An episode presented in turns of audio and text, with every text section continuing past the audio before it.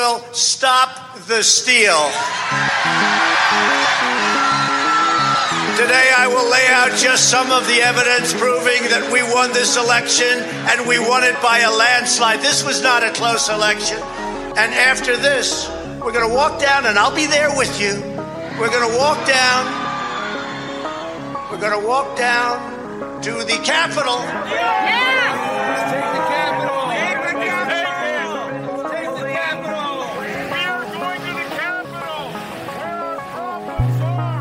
And as I entered the House chamber, gallery staffers started running through the chamber, through the gallery, closing all the doors, telling people that they can't go in or out. So then we were on lockdown.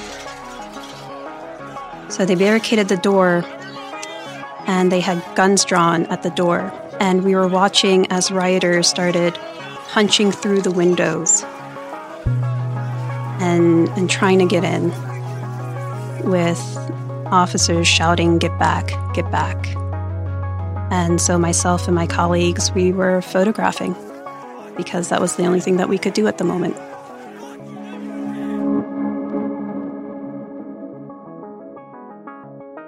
Welcome to Politicology. I'm Ron Steslow.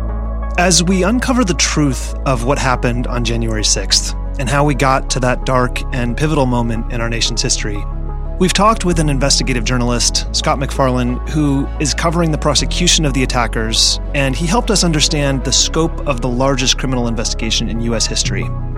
We've talked to elections expert David Becker and Georgia Democratic political strategist Tharon Johnson about the prevalence of the big lie and new anti democratic legislation built on it. We've talked with former federal prosecutor Michael Zeldin about Republican attempts to whitewash the attack, and even former CIA official Mark Polymeropoulos, who helped us think through the ongoing domestic terror threats in the wake of the insurrection. Yet, we haven't talked to someone who was there in the U.S. Capitol on January 6th during the siege. So today, I'm grateful to be sitting in studio with Gabriella Demczuk, a documentary artist and photographer. Gabriella's work has been featured in some of the most well respected media outlets in the world, including the New York Times, Time Magazine, The Atlantic, The Washington Post, and CNN, and dozens of other outlets in the US and across the globe. Gabriella, thank you so much for doing this. I, I'm sure this can't be easy to talk about. Well, thank you for having me. So, our listeners will be interested to know this is your second time in the Politicology studio. You and I actually met earlier this year when you were shooting a Rolling Stone feature of a special recording we did with George Conway and Mike Madrid and Jennifer Horn. And that's where I learned you had been embedded at the Capitol. So, can you tell us a bit about your, first of all, welcome back. Thank you. can you tell us a bit about your professional background and then how it came to be that you were embedded at the Capitol on January 6th.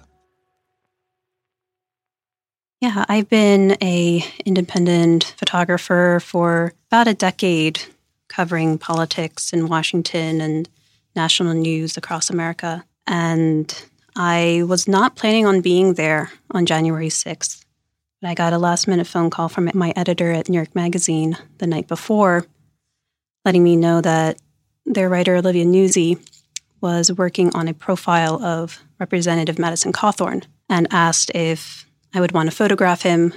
His office was giving me access throughout the day, and so knowing that this was going to be an important event mm-hmm. and an event that we were not likely to see behind the scenes of the Republican side. Yeah.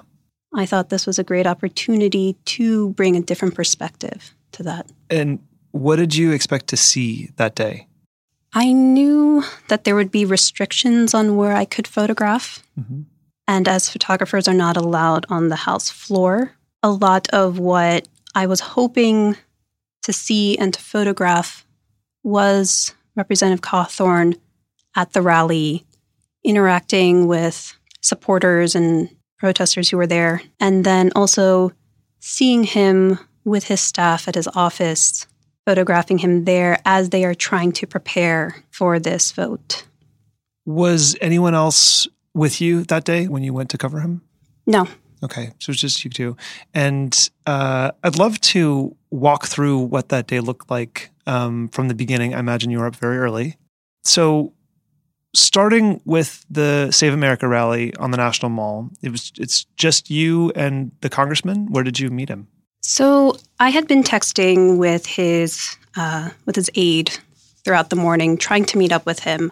I was trying to get backstage with him, but because President Trump was then coming uh. to the rally, they wouldn't allow me access backstage anymore. Okay. So then I spent the morning just walking around the rally, photographing the rally, and then trying to get into a position where I could see Cawthorn on stage so yeah. I could photograph him from the angle of the crowd. Okay. So as you're walking around the crowd at the rally and preparing to capture a shot that might end up in um, in publication. Did anything seem off to you about the crowd? Was it, at that point in the morning? Did anything seem you know odd? Not so much.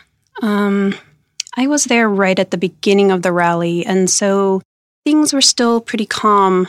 People were still walking to the rally, walking to uh, was it the Oval where yeah. they're holding the rally. Yeah, the ellipse. The ellipse. Right. There was a lot of energy yeah. I felt that was building up, but at that moment it was it was still pretty calm. I imagine doing what you do you've been in a lot of situations where the energy can be uncomfortable or you're you're you're watching you find yourself in very tense situations. How do you separate yourself from that and just be a lens to watch it through? Uh, how, how does that feel to you? Well, I think having that lens as a photographer really helps me. Having that physical barrier on my face yeah. as I'm photographing yeah. really does disconnect you from what you're seeing because you are seeing it through a viewfinder. Yeah. And so in some cases, it doesn't even feel like reality and you're so focused on finding the moment, finding an image that's going to tell the entire story, you really separate yourself sometimes from what is happening yeah. so you can do your job. Yeah, I imagine you would have to. And then a lot of times when you go back to look at the images and go through the images, that's, I think, when everything starts to hit you. Hmm. So we have a little bit of Representative Cawthorn's remarks from that rally when he finally took the stage. Let's take a listen. Wow, this crowd has some fight in it. I am so thankful that each and every single one of you have come. You know, I just rolled down from the Capitol building about two miles away down Pennsylvania Avenue. And I will tell you, the courage that I see in this crowd is not represented on that hill.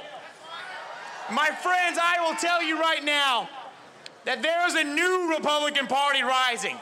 The, the founders of our great country saw to it that the people who consent to be governed should have a voice in that government. But my friends, the Democrats, with all the fraud they have done in this election, the Republicans hiding and not fighting, they are trying to silence your voice. Make no mistake about it, they do not want you to be heard. But my friends, when I look out this crowd, I can confidently say this crowd has the voice of lions. There's a new Republican Party on the rise that will represent this country, that will go and fight in Washington, D.C. I'll tell you, I see so many of my friends who are up in Congress with me who are about to go back to that Capitol Hill. And at 12 o'clock today, we will be contesting the election. But my friends, bear in mind there is a significant portion of our party that says we should just sit idly by and sit on our hands. They have no backbone. My friends, I encourage you, continue to make your voice heard because do we love Donald Trump? But my friends, we're not doing this just for Donald Trump. We are doing this for the Constitution. Our Constitution was violated. Was there anything in what the congressman said, either during his remarks or after in private, that might have indicated his level of sincerity? We know he voted to overturn the election, but did he actually believe that the election was stolen? I think he wanted to believe that it was stolen. I think that he understood what it meant to overturn an election, to vote no against Yeah. the population. Yeah. He was definitely struggling with what that would mean for the future Hmm. for democracy. But in the end, he wanted to believe that this was the right thing to do. Hmm. When did the crowd start to feel angry? And and and you know, do you remember when the temperature sort of changed? we started to see the energy, the emotions start to build up as speakers were coming onto the stage. I left the rally when Cawthorn finished, Okay. and I walked back with him to the Capitol to his office. Okay. So I wasn't there for the entire rally. I didn't see Trump come on stage. And so I was really pretty separated from the rest of what was happening. Got it. So that was when you finally met up with him Mhm. after he finished speaking. Um, okay, so now take us to the Capitol. You meet up with him after his remarks at the rally, and then you walk together back to the House side. Yeah, so we walked back to his office on the House side. I spent about an hour with him in his office as they were getting ready to go to the, the House floor for these votes. He and his aides were going over evidence that they had found Okay. of uh, tampering tampering with the elections, and so they were going over all of this as they were sitting at lunch. And I walked with them to the house floor, and then from there, I had about an hour before I could then go into the house chamber to photograph. So they had started at one o'clock. I was told to come in at two o'clock to photograph, and so that window, I had gone back to my office to work on some photos, get some lunch. Take And- a deep breath. Yeah, take a deep breath. I imagine.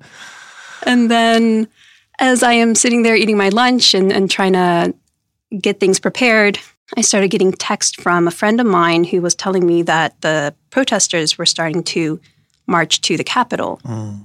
And so I was looking a little bit at the TV and the news and, and seeing what was happening, but still not really understanding the full extent of it. Yeah. I then, as it was approaching two o'clock, I left my office, went to the Capitol, and went to the third floor and looked out the window that overlooked the east side. And so I could see a gathering of people, of, of Trump supporters there. And I was photographing them from up there, and I could see them at the metal barricades starting to rock it and Oh, push wow. it down. And then they ran up to the police who were standing at the steps of the Capitol. I could see them yelling at the police officers in their faces, uh, telling them that this is this is our house. And so, as things started to escalate, police who were in the Capitol on the third floor started to tell us to get back, Mm. to move away from the windows. And at that point, it was getting close to two o'clock. I knew I needed to be at the House chamber. Yeah. So I ran over to the House chamber. And as I entered the House chamber, gallery staffers started running through the chamber, through the gallery, closing all the doors, telling people that they can't go in or out. So then we were on lockdown. When you saw the police begin to react that way inside the Capitol, what were you thinking? What were you feeling? Was that that didn't? I imagine it didn't feel like um, like normal business operations. No, but also there are so many rules and regulations about where you can photograph on the Hill. And so I was not surprised that someone came over and said, You can't be there, Yeah, yeah, because that happens all the time. yeah.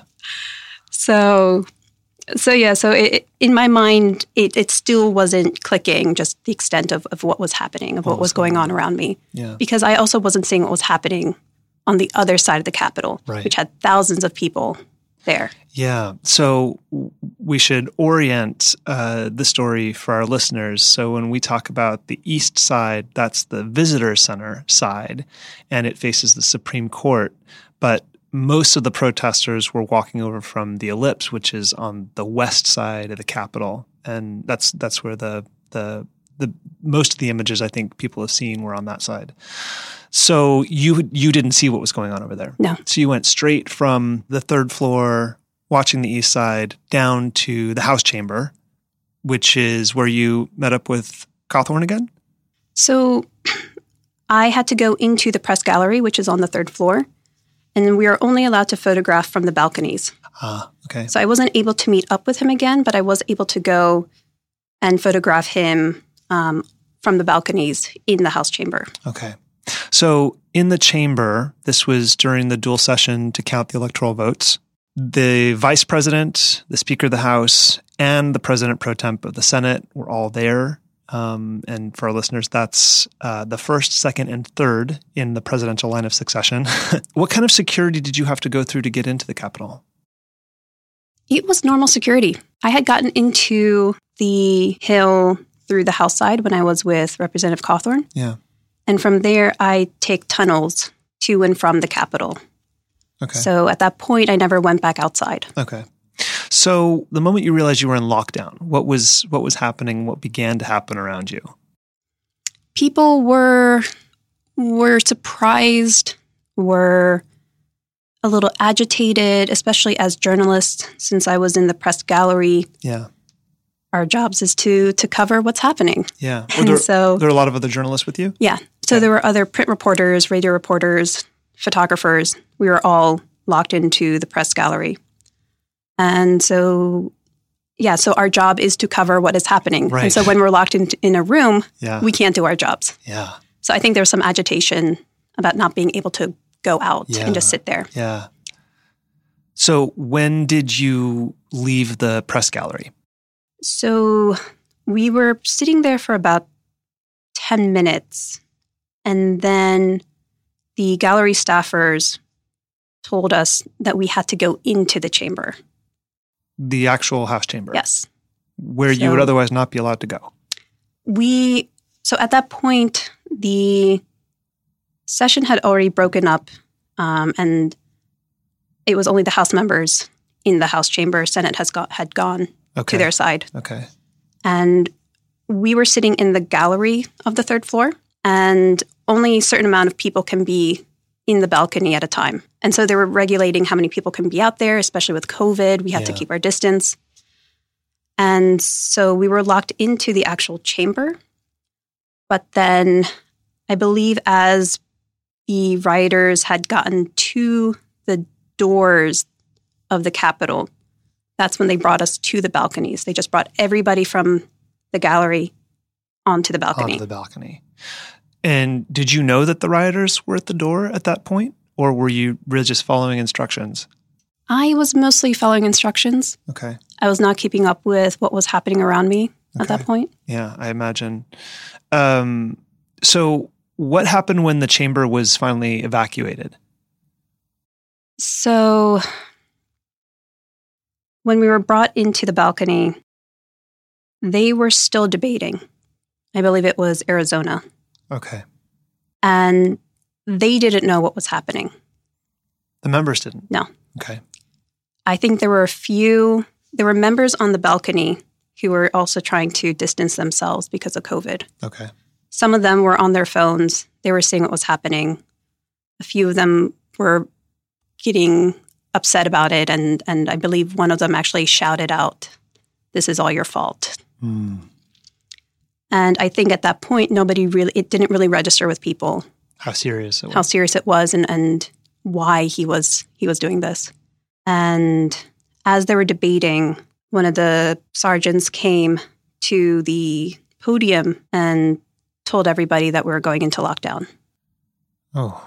So everyone took their seats and we were sitting there waiting. And then we were told that we had to get our gas masks from underneath the Wow. seats. Yeah.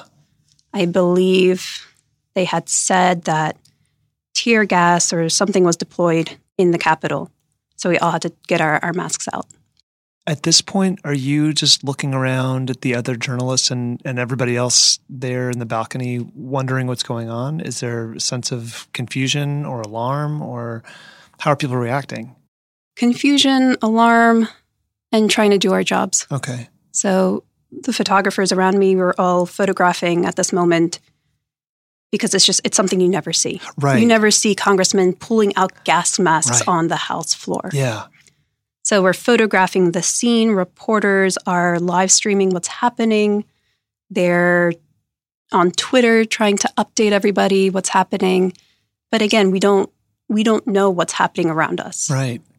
So this sounds like the the the a turning point where you, you you may have gone from okay, there's some kind of security situation, but it's being dealt with to oh, something really serious is happening because uh, I can see it around me because we're pulling out gas masks and there's there's there's a threat. Yeah. So you didn't stay there. Um, how long were you there, and where did you go afterward? And when did you finally meet up with Cawthorn again? So at one point, they started evacuating everybody that was on the floor. And they were rushing everybody off the floor. And when they got everybody off the floor, they started to evacuate everyone on the balcony. And so as we were trying to get to the door, which was on the far side of the balcony, we had to jump over chairs and Yeah. um, Not that- a lot of entrances. no. yeah. And so as we were trying to get to the far side of the door of the, the room, that's when we heard gunshots. Hmm. And in hindsight, that is when uh, the insurrectionist Ashli Babbitt was Hmm. killed. Because where our balcony is, is right above the speaker's hallway. Oh wow. So when I heard that, I knew right away what that was. Yeah. So I told everybody around me to get down. Yeah. And at that moment, they closed the door that we were evacuating from and made us shelter behind seats on the third floor on the balcony. And there were other members of Congress up there as well with Wow. us. So, how did you recognize what was happening so immediately? From years of, of covering protests and uprisings, um, and from covering mass shootings. I have covered uh, the the Parkland mass shooting in Florida in 2018. I spent a lot of time with students who were there, talking to them about their experience and what they felt. And I had flashbacks to that moment when I was hiding underneath the desk. And that was the first thing I thought about were, were these kids who were in this exact position as I was then. Where did you go after that?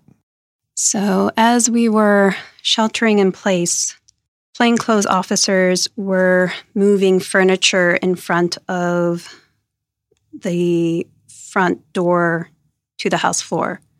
So, it's the door that the president normally walks through as he's entering for the State of the Union. So, they barricaded the door and they had guns drawn at the door. And we were watching as rioters started punching through the windows and and trying to get in with officers shouting get back get back and so myself and my colleagues we were photographing because that was the only thing that we could do at the moment and this went on for maybe 5 minutes or so and then I think they were finally able to secure the third floor. So they opened up the, the door again and had us evacuate out the third floor. And as we were evacuating, we saw rioters um, on the floor, their, uh, their stomachs on the floor, completely face down, uh, officers around them with riot gear on. And then we just evacuated from there down to the basement, through the tunnels, back to the house side. But we weren't allowed to go into the chamber, into the hideout with other members of Congress. So the press was were literally left stranded in the hallway Wow. in the on the house side. Wow. So we we sat around for maybe 10, 15 minutes. Um, myself and some other photographers. We were on our computers trying to send out images, um, trying to figure out what's going on, uh, texting with family and friends, telling Yeah. them that we're okay. Yeah. And as we were waiting out there, one of the aides from Congressman Gallego's office of Arizona came out and told us that we could go with him. And so we went into his room, into his office, and spent the, the rest of the night waiting there. Were you thinking about sort of your own safety and what might happen next at that point? And what were those texts to friends and family like? I, as I said earlier about how you kind of separate yourself from what's happening when you're photographing, I think I allowed myself to separate from that moment. And so it didn't really hit me until I got back to the office. But at the same time, there's adrenaline rushing through you, and you're trying to make sense of everything that just happened. At the same time, you're also trying to reassure family and friends that you're okay, that you, you'll be safe, you are safe. And also coordinating with my editor and talking to other reporters Working still. and working. so you're you're really juggling these these two things of being a journalist and, and being human that just yeah. witnessed this Yeah. and experienced this this traumatic event. Was there any one particular sort of oh shit moment that stands out to you? I don't know if there was one moment. I think the whole thing was just it's just something you never would have imagined Yeah. could take place at the Capitol. Yeah. I spoke with a lot of other colleagues about how they felt, and it was the same thing where you see the Capitol as a safe space, Yeah. as a place where physically you are safe. Metaphorically, you might not be safe, Yeah. Sure. but at least physically, you you don't feel like that any Yeah. harm will come to you. Yeah. And so at that moment, that bubble, that idea really just it burst. Yeah. What was your read of Congressman Cawthorn um, during this time, during this this moment um, of the Capitol attack? And did he seem nervous or scared? Were you able to observe that? I wasn't able to observe him too much because they were they did evacuate members on the floor very quickly. Though I did see him again later in the evening when they all went back to the Hmm. chamber. Um, and so I photographed him there. And he seemed tired, stressed. It was late, probably around midnight when we were all there. Yeah. But then I also saw him writing notes to Josh Hawley. I was wondering if there was anything in his body language or his expression that made you think he felt responsible in some way um, for what was happening, or or or if there was some you know indicator of regret. Did you see anything like that? Not that I can tell. When did you first hear someone say something putting the blame on Trump um, or on Republicans uh, who'd fed into the lie about the election? I think I started hearing more about that later on as we started to learn more about what was happening during those hours when the reports were coming out that Leader McCarthy had been on a phone call with President Trump and other members were trying to contact Trump Yeah. to tell him to to tell everybody to just to get back. So you watched Republicans doing this? I did not. No, those were the reports that I was hearing Ah, as the days went on. I see. What were you thinking about as you went home that night? I was exhausted and so much was going through my head that night. I couldn't sleep for a week. Oh, wow. I couldn't look at the news. I couldn't look at social media, watch the videos. I would just get so tired that I couldn't do anything the rest of the day. So I had to go back to bed and and sleep it off and You mentioned earlier how inside you really didn't have any visibility into what was happening on the outside. And I imagine it wouldn't be for many hours and days later um, as the rest of the world started to see more and more images coming out.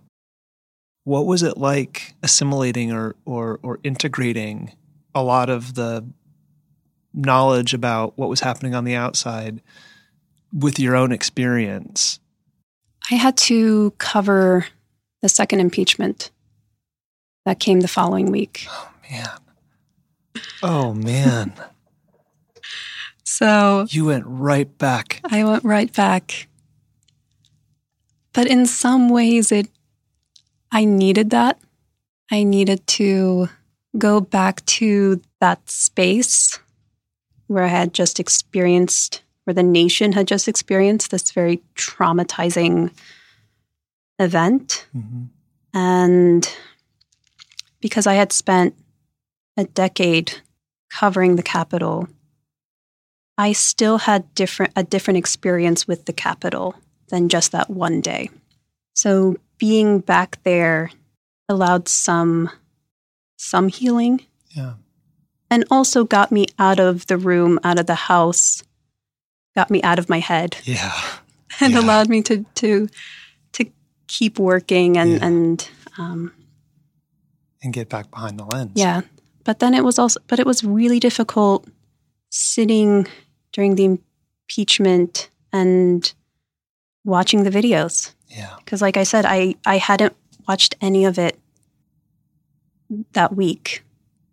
And yeah, so it was just, So you go back having having not watched a lot of this material and you're working covering the impeachment and you're and in the process of doing your work you're seeing what happened to you that day. Yeah. okay, I want to step out of the January 6th timeline now. Um, how you doing? Okay. okay. Is this tough to talk about? Yeah, it can Yeah. be.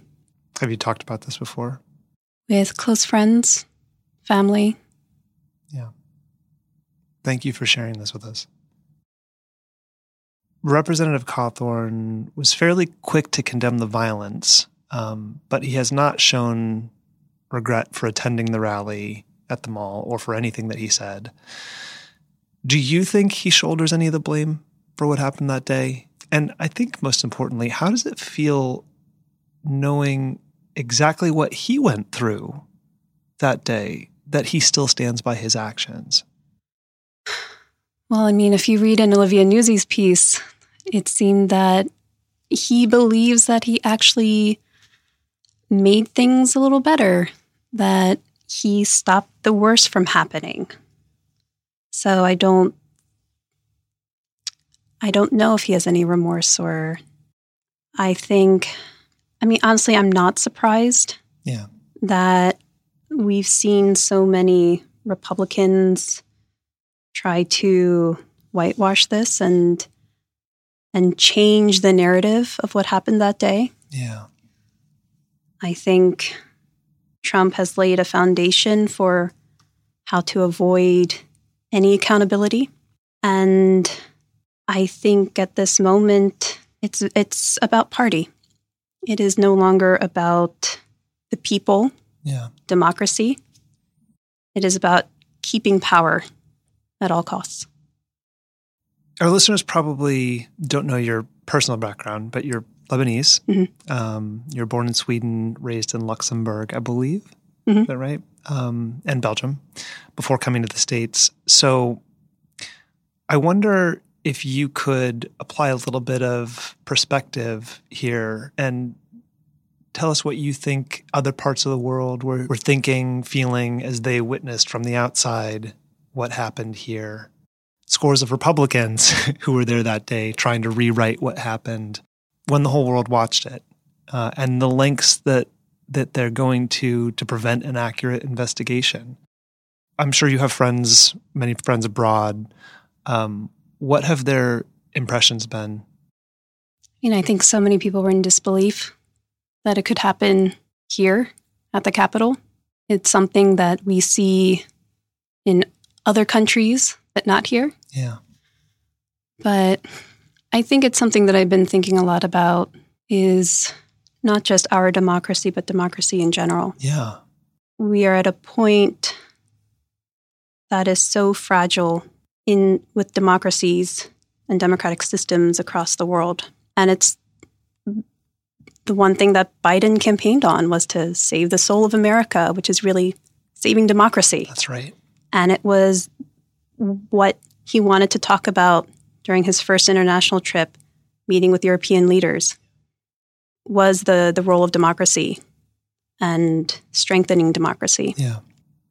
And there are a lot of people right now who are questioning whether the democratic system is a viable system, Yeah. is a system that's working.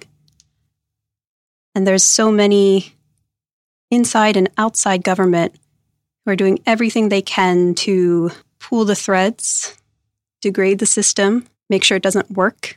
And to legitimize it. yeah. And what we saw on January 6th, what we are seeing with the pandemic, we're really we're seeing the failings and the holes of the system. And instead of trying to strengthen it and to fill in those holes, Yeah. things are just on the edge. Yeah. And especially with climate crisis. I think that is going to show the durability of our democracy. We've talked on this podcast um, about American exceptionalism and how that has contributed to the idea that something like this couldn't happen here and the importance that America holds, held in many parts of the world as the shining city on a hill. Do you think Americans take democracy for granted? I think so. I think for a long time, certain Americans believed it was something that was just inherent to America. That we would just have it, it would always be here. You don't have to work for it. Yeah. But as we've seen throughout American history, is so many people have been left out of democracy. And they have always had to fight for it. And so now we are seeing that everybody has to fight for it. And everyone is being pulled into that fight now to keep democracy going. How do you think people not in America look at us now, specifically regarding the implications of January 6th and democracy and whether or not fighting for it is worth it? I don't know. I feel like it can go either way. There are some who will see this moment and be and say, "Look, even America can't hold it, and it's not working for America. So why should we continue doing it? Or why should we have it?" I think time will tell. Thank you for being here. Thank you for having me. Before I let you go, Gabriella, where can everybody find you on the internet? I am on Instagram and Twitter at gdemczuk. And you should really check out Gabriella's Instagram. It's terrific. Thank you to everyone at home and on the go for listening. There are a number of ways you can help support this work and our mission. You can donate, which helps support the huge team and the effort that goes into every Politicology episode on the main feed. Or you can join the growing, thriving community of Politicology Plus members and gain access to hours of special content designed to help you think like a political strategist, look further down the road than everyone else, and understand the forces and figures shaping the fight for democracy. If you're not already in our Politicology Plus community, you can unlock this premium content at politicology.com/plus. You can share this episode or one of your favorites with friends, family, and colleagues. Podcasts tend to grow based on word of mouth, and this helps us reach more people. Finally, you can rate five stars in the Apple Podcasts app and leave us a review there because this helps us rise in the rankings so that new people can discover politicology organically. If you have questions about anything we've talked about, you can reach us, as always, at podcast at politicology.com. And even when we can't respond, we do read everything you send us, whether it's an episode idea, a guest recommendation, or a simple note about how the show has impacted you. And we love hearing from you. I'm Ron Steslow. I'll see you in the next episode.